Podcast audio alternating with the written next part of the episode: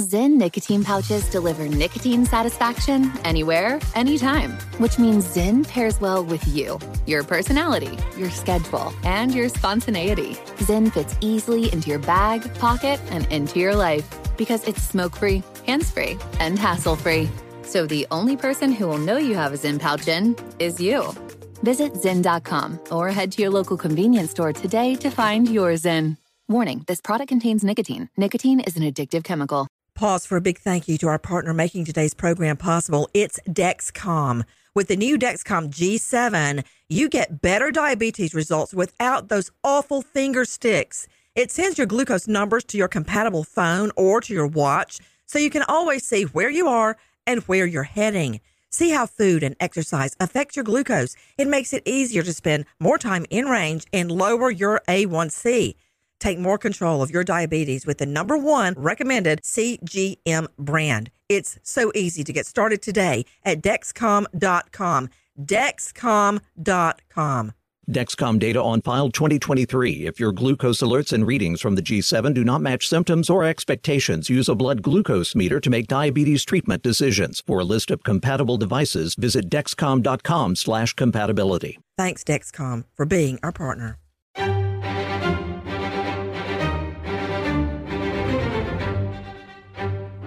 Does a beautiful young girl who has just ordered a designer wedding gown end up dead, shot dead in her parents' driveway? What a twisted turn of events.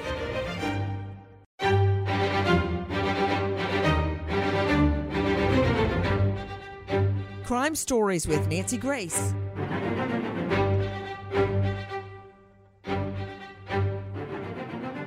I'm Nancy Grace. This is Crime Stories. First of all, take a listen to our friends at CBS Pittsburgh. It was Mother's Day night, just before 11 o'clock, when Aliquippa police got a 911 call about shots fired on Buchanan Street near Brodhead Road. They found 33 year old Rachel Del Tondo outside her home in the driveway. She had been shot several times.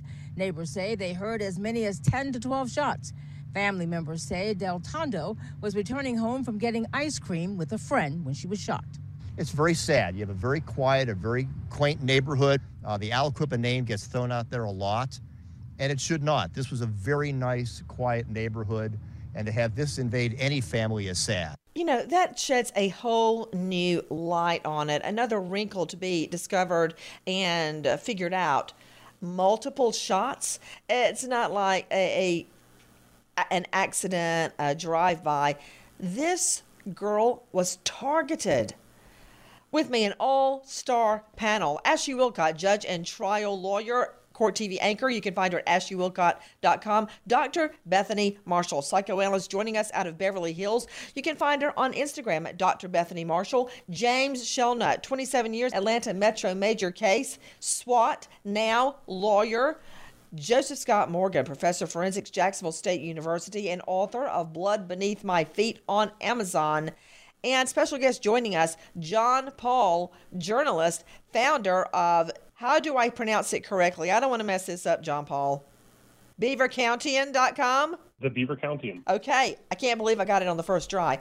But first, to Joseph Scott Morgan, professor of forensics, there's a big difference, and I may have to go to our shrink, Dr. Bethany Marshall, on this. When somebody is shot once, like in a bar fight, I just always use that example, and somebody that's shot multiple times, eh, seemingly, it's not necessarily a drive by, Joe Scott, because with a drive by, you don't think of the person as stopping and shooting. A drive by is more like a high and bite, you're dead. But multiple shots is a, an entirely different scenario, Joseph Scott Morgan. Yeah, that can go to kind of two states of mind, uh, Nancy. You can have an individual that's unfamiliar with weapons that will just fire in a rapid succession, uh, particularly with a semi automatic handgun where it's ejecting the shells immediately. Or you can have an event where an individual, much like a much like an overkill uh, with a stabbing or a beating, where they just keep firing and firing and firing and firing, and one of the singular motivations is that uh, they're very angry at that point in time. So you've got those two things to kind of choose from. Also, when you think of a drive-by, you think of somebody just willy-nilly, bam, bam, bam, bam, bam. If you hit your target multiple times, and I mean even more than once, that means you have stopped, you have aimed kind of sniper ish at this particular person. That is a much more complex crime. You know, I was mentioning to you about Rachel Del Tondo having ordered a wedding dress. Um, I want to go to a discussion of that because, as it turned out, um, that became a centerpiece of the investigation the ordering of the wedding dress. But who is her fiance? Take a listen to our friends at CBS 48 Hours. I've known her since we were kids. Rachel was dating a wonderful young man. Frank was engaged. But they both agreed to break up with their significant others and came together. They quickly became Aliquippa's it couple. Frank, the son of a retired police officer, was building an empire in trucking, cable, and energy. So successful that a local online magazine dubbed Catroppa the Wolf of Aliquippa. Rachel was a teacher with a soft heart who liked to help troubled students. And at first, were you happy with the relationship? Yes. Uh huh. Frankie was generous. What drew you to her? Uh, obviously, she's a pretty girl. Uh, she's nice, genuine, big hearted. She was a good girl. Were you in love with Rachel? Yeah, one time I was. Absolutely. You're hearing Frank Catroppa, the fiance who's had to deal with the murder of Rachel Del Tondo. But now let's get to the designer wedding dress. Take a listen to again to our friend Erin Moriarty. Wedding plans commenced immediately, and so did a Shakespearean battle over who was running the show. You know how you get engaged and you let the woman take over? Frankie didn't want to do that. He was in charge of everything. Wanted to go to the hall, wanted to see the flowers, wanted, I mean, if he could have saw her dress, he'd be happy. There was just a lot of outside interference with some of her family. Particularly her mom? Yes. Lisa bought her daughter a $10,000 wedding dress and a pair of $3,000 shoes. Never got to wear them, they're brand new. Frank asked for a prenuptial agreement. I said, you know, how do you feel about that? She's like, I'm fine with it. I'll, I'll sign it. I don't want him to think that I want him just for his money. But in the end, Rachel refused. In the end, she refused the prenup. Let's go out to journalist and founder of BeaverCountian.com, John Paul. John, I want to focus right now on that wedding dress, a $10,000 wedding dress. Now, ladies, don't judge me, but when Dave and I got decided to get married, we decided on a Tuesday that we would get married on Saturday. That's how that went down. I ordered a wedding dress in two different sizes from a catalog and it came just in time. I thought about wearing my my boots, my cowboy boots, which I wore 24/7, 365, but in the end bowed to peer pressure and got a beautiful pair of shoes, gorgeous Jackie at DSW. I think that's Designer Shoe Outlet Warehouse. Right. So I'm having a hard time, John Paul, trying to get my mind around a ten thousand dollar dress and a three, especially a three thousand dollar pair of shoes. But the mother, Rachel Del Tondo's mother, insisted on it. It was going to be a fairy tale wedding. Just my first question, John Paul, and I don't know if you've been asked this yet. What pair of shoes cost three thousand dollars? Uh, they were designer shoes that the uh, the mother purchased. Um, and and she was proud of them. I mean, Rachel Del Tondo was her only daughter, and uh, she was the center of their life, and uh, they they adored her. And uh, they're kind of a traditional uh, Italian family, and uh, this was a a major milestone, not just in her life, but in the life of, of her parents. And uh, they're not people of extraordinary means, and and buying the shoes was no doubt an extravagance, but I think it was uh, a loving mother's way of letting a daughter know that uh, she was proud of her. John Paul, John Paul, you're making me think of Cinderella and the glass slippers, and to you, uh, Dr. Bethany Marshall, just last night. You know, my daughter has just turned 12. Well, she went online and she found out about a face mask as if she at age 12 needs a face mask. And it was like $18. But I know this is nothing compared to a $3,000 pair of shoes, but I just want her to have the things that she wants. I mean, I didn't even know what a face mask was till I got out of law school, for Pete's sake. But I get this mother in the $3,000 pair of shoes. I get it. Nancy, I get it too. Hey, I, I practice in the heart of Beverly Hills, and I'm thinking, oh Lord, what? Okay, so what brand of shoes did the mom get? I can only think Louboutins with Swarovski crystals. That's I'm sure what she had, and they probably had to order them. I'm sure there's no Louboutin store there in Aliquippa, but back to the psychology. When you buy a pair of shoes like that, it's not the shoes that you're buying, you're buying hopes and dreams. You're buying the future, you're buying an idealized life founded on love and attachment and you're thinking about grandchildren, right? Because the mother brought her bought her the shoes. You're thinking about grandchildren and a home. And then all of that is cut short. And I think what's tragic is the grand and beautiful and poignant nature of the dreams juxtaposed between multiple shots in her daughter's chest oh. in the driveway and in home. her driveway in the driveway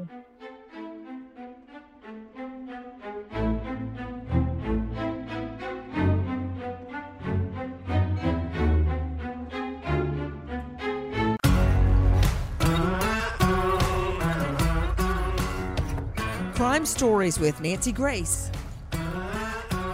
Guys, we were talking about the unsolved murder of a young girl planning her wedding. And as you just heard from our new friend, John Paul, journalist and founder of BeaverCountian.com, the parents were by no means wealthy, but this is their only daughter. So they go overboard and they buy her a Cinderella dress for $10,000 and a $3,000 pair of shoes. When you said, John Paul, their only daughter, it just broke my heart. It, it just broke my heart. Joining me, Ashley Willcott, judge, trial lawyer, court TV anchor, and mother of one girl. I happen to know that for a fact, like me. Ashley, you know, I would never spend that kind of money on myself. Forget it. I mean, I get my shoes resold, but for Lucy, I might just put it on a credit card. I mean, I don't see myself buying a $3,000 pair of shoes, but I would do something much more extravagant for her than I would ever dream of doing for myself. Absolutely. That's what we do for our kids. And so while it sounds outlandish to think you'd spend that much money, you know, keep in mind the description of terms of their community, right? And so maybe as a parent, you're going to do whatever it takes to make that day shine for your daughter. I think it's extravagant too. But let me just mention Clark Howard that I listened to about money and spending. Do you know how how many parents and young ladies take out loans to cover extravagant expenses like these because weddings are so important to them. You know, it reminds me of uh, in senior year, we went on a senior trip, and I came home, and my dad actually had tears in his eyes. I mean, they did not have this kind of money, and he had bought me a car. It was a Toyota Corolla, two door sky blue, metallic blue. And I just, it was the biggest thing that had ever happened to us. For me to get a car, it's just unheard of. Um, and he was so proud what parents do for their children. But then everything went sideways. Take a listen to our friends at KDKA Pittsburgh. This is Marty Griffin. When Rachel got engaged, mom took over planning a big time wedding, including a nearly $10,000 gown to be handmade by a New York designer. It was a custom dress, it had to be made to her. Uh, measurements. The family put down a deposit of more than $4,000. That, according to the contract, was non refundable and non transferable under any circumstances. Lisa Del Tondo says she got that from day one. I was told that this is binding. I knew what this thing said. They bought the dress at Anne Gregory for the bride in Dormont. Rachel Del Tondo was measured. The family put down nearly half. It's made to order. Sure. And there's no exchanges and blah, blah, blah, no refunds. I understood that. Four months after the contract was signed, the wedding was called off. Lisa Del Tondo called the New York designer to see if they had started on the dress and asked for a refund. I called New York. I did. Yeah. He told me it couldn't be done. Del Tondo says she told the local bridal salon she'd pay the balance and take delivery of the dress. I wanted the gown so I could sell it.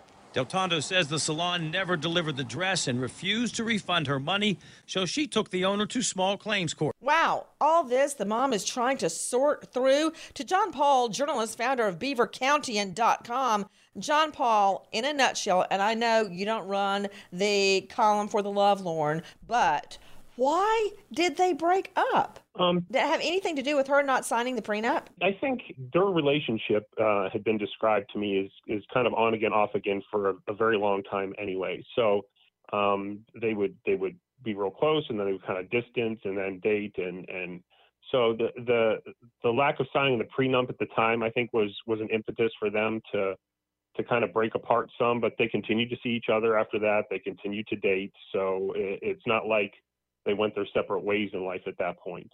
Um, and to correct myself, something real quick. I Yeah, sure, correct- I, please. I, I might have mistakenly earlier said that uh, that she was her their only child. She was their only daughter. They have a son that they're also very proud of. Just to be clear. Right, only daughter. Just like me, just like Ashley, we have one daughter, and then all those nasty little boys. So let me ask you a question um, to Dr. Bethany Marshall. The reason I'm focusing so much on the fiance is because that's who you look to initially in every you know what? Sorry bethany let me throw this to james shelnutt 27 years metro major case swat now lawyer. James shelnutt no offense to all the husbands exes lovers boyfriends out there but that's where the investigation has to start.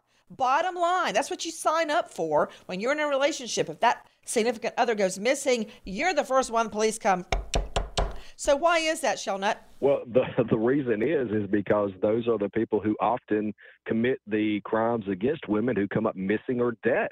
Uh, you start as an investigator with the most logical suspects, uh, which generally are the people closest to the victim. That's right. Statistically, it's overwhelming uh, that the perpetrator is typically someone very close to you, if not romantically linked. Okay, so the wedding is called off, and that's not an aspersion on either one of them. Weddings are postponed. People turn down engagements all the time for very intricate reasons that we may not understand.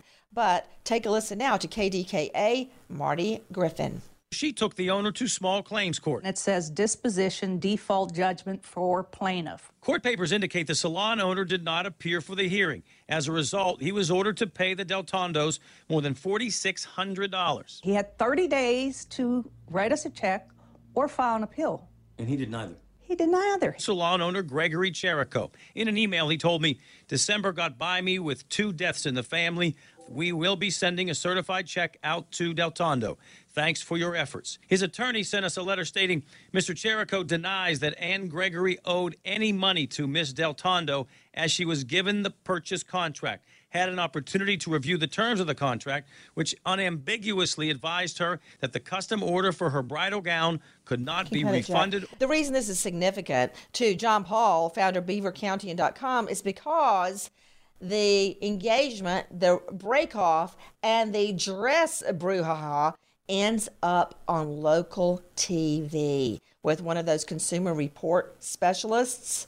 Uh, isn't that true, John Paul? The case was featured on the local news, and everybody in the in that metro area saw Rachel Del Tondo, saw the dress, and learned the wedding was called off. Isn't that true, John Paul? Yeah, it, it was certainly a kind of a, uh, I guess, a novelty is the word at the time, and obviously this is before her murder, and it, you know, it, it, novelty is not the word I would use anymore. But at the time, it was like a novelty and something everyone kind of spoke about. And Frank Catroppa des- described it as something of an embarrassment at the time because he's a uh, successful businessman by any measure, and to have this sort of consumer report uh, feature on the local news about disputes over uh, his ex fiance's wedding dress was was a little humiliating. He said. Exactly. So you've got all that brewing. To Dr. Bethany Marshall, psychoanalyst in Beverly Hills, Bethany, why are we so? There's even been a movie, Runaway Bride. Remember that? And then when what was her name, Jackie Jennifer? Eh, I'll think of it in a moment. The real runaway bride that took off and claimed she was abducted. Blah blah blah. That was a big lie. The night before her wedding. Why are we so obsessed? with calling off the wedding, the runaway bride, jilted at the altar. Why? Why? Why do people love that so much?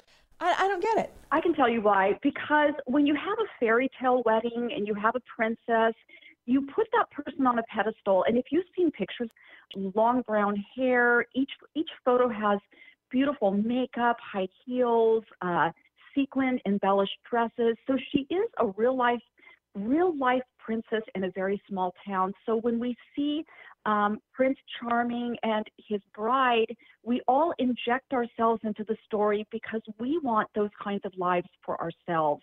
And then when they break up, it sparks all kinds of fantasies. For those who are envious, they're happy that they broke up. For those who are living through them, they're heartbroken and they go digging for clues. And then all kinds of, you know, urban myths and stories start to swirl around.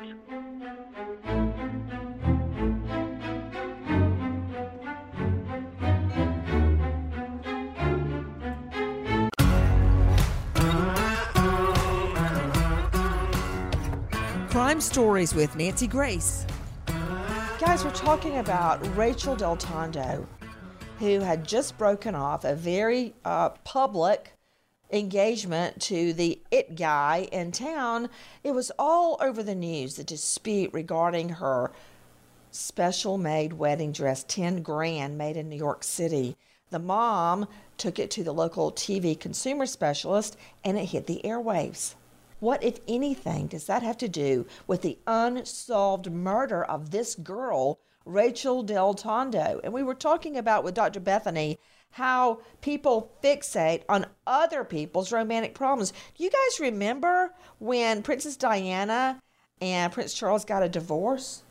It was the news for so long. Remember that, Ashley? Oh gosh, are you kidding me? I absolutely remember that. Nancy, it was forever. I totally blamed him. I'm thousands of miles away, but I was so furious yes, with him. because of everything you learned about his affair and everything else. And let's just think about all the celebrities and people on Twitter. I mean, that's what people do want to talk about forever. And then she turns up dead right after this. Okay, take a listen to our friends at CBS 48 Hours. This is Erin Moriarty. Lisa Del Tondo was extremely close with her 33 year old daughter. Rachel was still living at home with Lisa and her father, Joe Del Tondo. Every night, she'd come in every night, sit at my bed, and give me a synopsis of the whole day. That night, there would be no bedside report. After supper, Rachel went for ice cream with friends. And then just minutes after being dropped back home, around 10:45 p.m., Rachel was shot several times at close range. The information I have from law enforcement is that they do believe she knew her killer. They believe it to be a crime of passion. To Joseph Scott Morgan, forensics expert, professor of forensics, Jacksonville State, and author, let's analyze the scene. I know, Joe Scott, your expertise is forensics. I love that.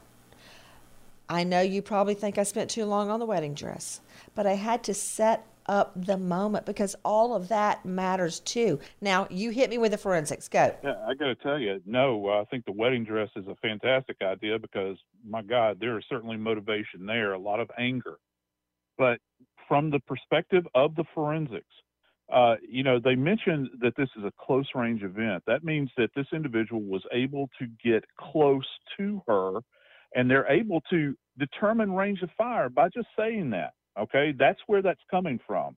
So, what we think, or what I would think or postulate putting forward, is that there might be there might be powder, and that is un- unburned gunpowder on her person, and that would put the individual within possibly three, maybe two feet away from this individual. So they're talking about close range. That's significant here, Nancy. How was this individual able to get so close to her at the side entrance of the house and then put this many rounds into her body at that moment? How many rounds?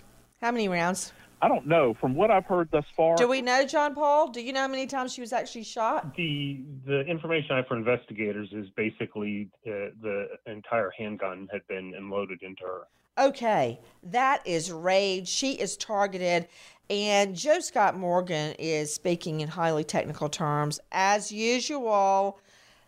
But what he's trying to say about gunshot powder is police say that it was a close range. How do you know that? If it's point blank, a shot to the head or the body, you see stippling or burn marks where the bullet comes out of the gun and it leaves almost like a tattoo on your skin.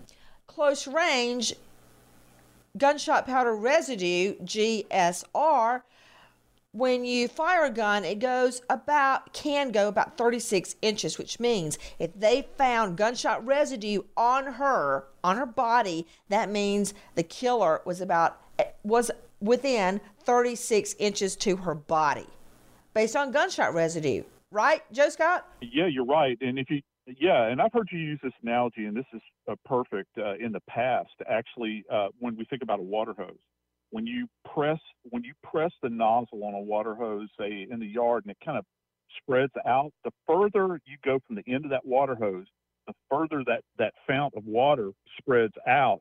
Uh, the same thing with powder. You've got a projectile that is the bullet itself firing into the body, but you've got all of this other debris that comes out of the end of the barrel, specifically unburned powder. And the further it spread out, the greater the distance. So after a moment in time, that powder is going to fall to the earth. It's not very aerodynamic, so it'll fall to the earth. It's like baby powder. Yeah, yeah, exactly. Baby powder is the perfect, perfect example with this. I urge anybody at home that wants to know how to do this, simply put some talc in your hand, stand in a well lighted room. I teach my students this at Jacksonville State, and blow. And you'll see how in that moment it'll just disperse into the air, this cloud. And this deposits on the body and it's superheated many times. And when you said tattooing, that's actually what we call it. The unburned powder gets beneath the skin and it's embedded in there, almost like tattooing. To John Paul, journalist, founder of BeaverCountian.com. John Paul, what time of the day or night was this? It was at night. So, yeah, you're be shortly before 11 p.m. at night. 11 p.m. and she had been out to an ice cream parlor with who? What friends? So Lauren Watkins was the one driving the car. Uh, and Tyree. How old was she? She would have been 17 at the time. So were these her students? No. So she had friends with younger people? She did. Okay, that just strikes me as odd. I don't know why, but maybe it's not odd. But she was with two. How old was the other person? Um, Tyree would have been in his 20s, I believe, mid 20s. Okay, so a male and a female. The female was driving. For all I know, they were previous students. Were they, John Paul? No, neither of them had ever been her her students. Interesting. Interesting to me.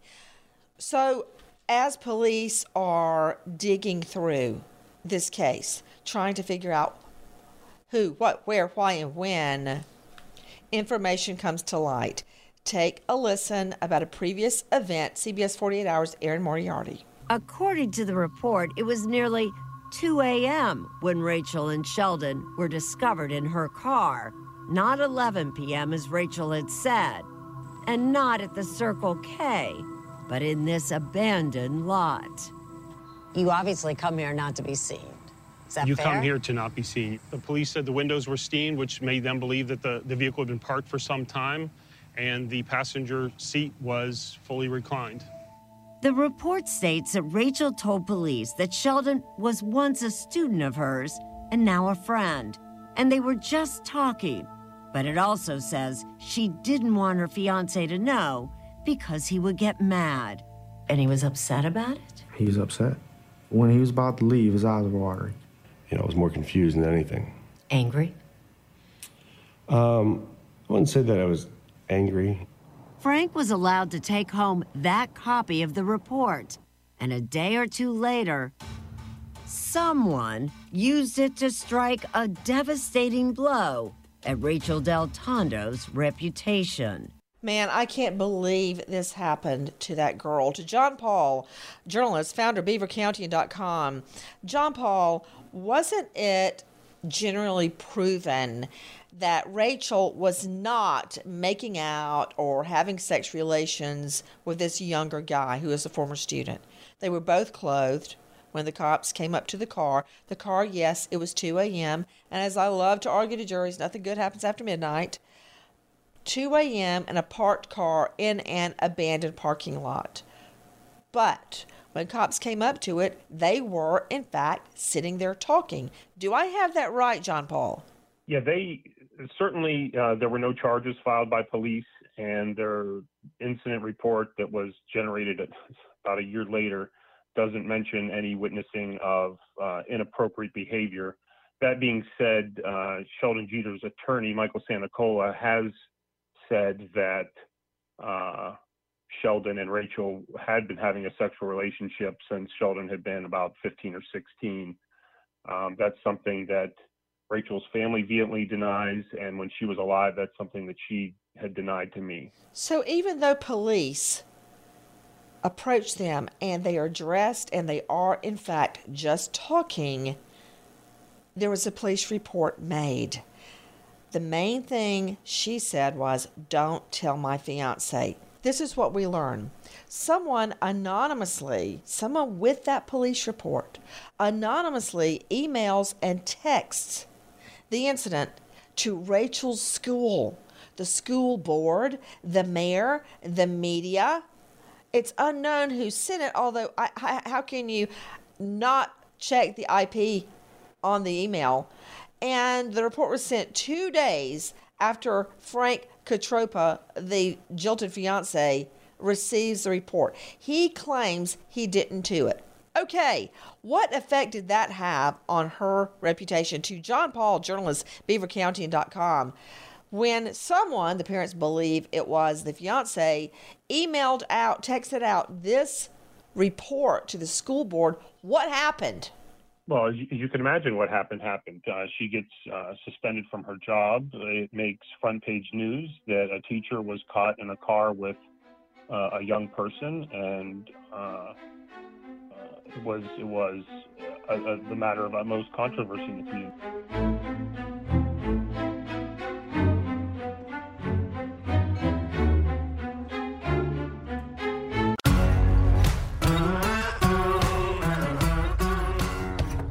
Crime Stories with Nancy Grace. Guys, we're talking about Rachel Del Tondo and what happened to her. Her past is extremely important to the fact that she was murdered execution style in her parents' own driveway. It mushrooms out of control. Take a listen to our Cut 13. Less than a month after she was murdered, there were three police chiefs in that Aliquippa Police Department in the span of one week, three police chiefs. And in fact, the third chief actually handed over the investigation to the County Detectives Bureau. So that gives you a sense when you have those kind of distractions, it's very, very difficult to focus on an investigation. And in fact, Rachel's uh, murder is actually the ninth unsolved murder in that area. So people are losing faith in the police department. To James Shelnutt, 27 years, Metro Major case, SWAT officer, now lawyer, weigh in. Well, I mean, I think uh, I think that one of the first things you have to do is you have to go back and take a look at all the possible suspects in this case and what her current relationship was with them.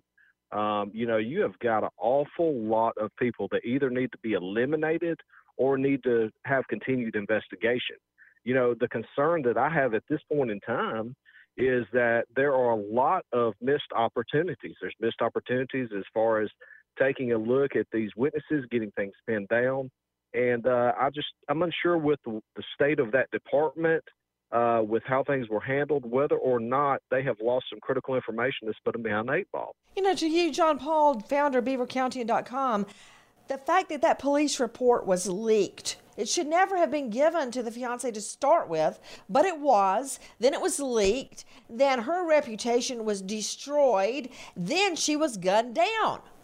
Why was it leaked? Well, I think that's uh, I think that's a very good question. I think that's one that investigators uh, would like an answer to. Uh, certainly, the the other big issue that that created a problem for the police department is the the leak was not just in the police report, but it also contained uh, sensitive information from a law enforcement only Justice Network database that hands and that it contained all sorts and of. if you had that database, what could you learn? What good is the database? Well, it, it, it provided um, the photographs, driver's license numbers, social security numbers. I mean, it was every bit of p- private information about yourself that the uh, a police department might have or that the state might have that you could imagine. So that that leak was much more than just a report. It was of sensitive personal information. And in the state of Pennsylvania, it's unlawful. To Very release. sensitive. Nancy, can I make a comment Absolutely. about that? Yes, jump in. in. my clinical practice, whenever somebody reports to me that their lover, their boyfriend, their friend is threatening to expose them to their employer, I always think homicide. I that's my first worry that crosses my mind because when you love somebody, when you want to marry them, when they are your best friend, when you've cherished that relationship, the last thing you want to do is cause them to lose their job. The last thing you want to do is besmirch their reputation, make them look terrible. But whoever either released that report or once it got into the hands of the fiance, whoever sent it to the school board had simmering hate and resentment towards her. They wanted to take her down. When you report something negative to somebody's employer, you're not thinking about their future anymore. You're cutting their life short professionally, and that kind of person might might have wanted to cut her life short um, in a dramatic physical way too. Well, Bethany, less than one month after Rachel was murdered, three police chiefs in the span of one week. The last chief turned the investigation over to county detectives. Rachel's murder, the ninth unsolved murder in the area.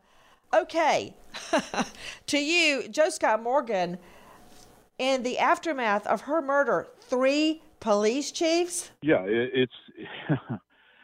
it, Somebody's covering something up, Joe Scott. That's all I can say about that. Something is yeah, way I'd, wrong. I'd absolutely agree with you. And also to this point, look, I'm a death investigator by trade. That's all I have literally ever done. And so it is the single most intense investigation from a forensic standpoint that you can conduct. If your eyes are not on the ball in a case like this and other cases uh, that that this that this department is intimately involved with, you're going to miss you're going to miss the big picture because you're skipping over the finer details. They don't have time to analyze the finer details because they're too busy uh, you know, uh, not being able to, to take care of their own house here. This is a major problem. It's a huge mess. John Paul, uh, founder of BeaverCountian.com. Why three police chiefs in the aftermath of her murder? What's happening? Uh, well, uh, the first police chief was suspended when a councilman came forward and said that he was aware that the chief was the subject of a criminal investigation by the state police. Okay. What about the second one? The, the second one was arrested by county detectives after he had allegedly sent a uh, pornographic image to uh, Lauren Watkins, who was the friend that dropped uh, Rachel Del Tondo off at home the night that she was killed. Uh, and then the third chief uh, was the one that eventually turned it over to county detectives, and that chief has since uh, passed, and they're now uh, chiefless at the moment. So all of this is stemming out of or connected to Rachel Del Tondo's murder, and it's still unsolved. Okay, question. Let's hear now what's happening. Just hours after Rachel Del Tondo was killed, police were at Sheldon Jeter's doorstep looking to question him. And a search warrant application indicates that that visit raised questions. It states that they asked Sheldon for the clothing he was wearing that night, and he gave them other clothing. That's not how it went down. There was a pile of clothes laying on the floor next to his bed where he was sleeping. They got up and said, Are these the clothes that you were wearing? Yeah, my- all my clothes are right there. So they scooped it up. Sheldon's attorney insists it's not his client's fault that the cops picked up the wrong clothes. But the warrant application also states Sheldon failed to display any emotion when he was informed of Rachel's death. That's absolutely untrue. He was shocked. He was in shock. Lauren Watkins, who has known Sheldon since elementary school, says she doesn't believe he's capable of murder. She says she never knew Rachel and Sheldon to have any type of romantic relationship. Guys, what happened to Rachel Del Tondo? It felt, sounds like a huge mess.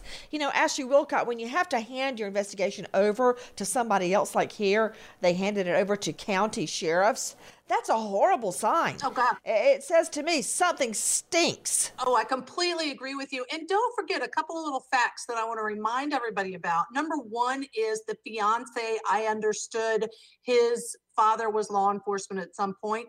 The one of the girls that she was having ice cream with, I believe, was related to law enforcement. So you've it is a tangled web and it's a mess. And let me just say this: when you have this much turnover, I work for a county, right? When you have this much turnover, there are bigger issues. You've got major problems, and I think the major problem here is people know things and are doing nothing about it to solve this murder. The murder of Rachel Del Tondo remains unsolved. Her parents still grieving. Tip line if you know anything, 800 4 PA TIPS, 800 472 8477. We wait as justice unfolds. Nancy Grace, Crime Story, signing off. Goodbye, friend. I'm Katya Adler, host of The Global Story. Over the last 25 years, I've covered conflicts in the Middle East, political and economic crises in Europe, drug cartels in Mexico. Now I'm covering the stories behind the news all over the world in conversation with those who break it. Join me Monday to Friday to find out what's happening, why, and what it all means. Follow the global story from the BBC wherever you listen to podcasts. Zyn nicotine pouches deliver nicotine satisfaction anywhere, anytime, which means Zyn pairs well with you, your personality, your schedule, and your spontaneity. Zyn fits easily into your bag, pocket, and into your life because it's smoke free, hands free, and hassle free. So the only person who will know you have a Zyn pouch in is you. Visit Zyn.com or head to your local convenience store today to find your Zyn. Warning this product contains nicotine. Nicotine is an addictive chemical. Pause for a big thank you to our partner making today's crime stories possible. It's Leesa Mattress, a collaboration between Leesa and West Elm. The natural hybrid is made from natural latex, natural wool, and environmentally safe foams. The natural hybrid elevates your sleep and supports. Go to leesa.com forward slash Nancy to learn more. That's L E E S A dot com forward slash Nancy. Pause for a big thank you to our partner making today's program possible. It's Dexcom. With the new Dexcom G7, you get better diabetes results without those awful finger sticks. It sends your glucose numbers to your compatible phone or to your watch so you can always see where you are and where you're heading. See how food and exercise affect your glucose. It makes it easier to spend more time in range and lower your A1C. Take more control of your diabetes with the number one recommended CGM brand. It's so easy to get started today at Dexcom.com. Dexcom.com. Dexcom data on file 2023. If your glucose alerts and readings from the G7 do not match symptoms or expectations, use a blood glucose meter to make diabetes treatment decisions. For a list of compatible devices, visit dexcom.com/compatibility. Thanks Dexcom for being our partner.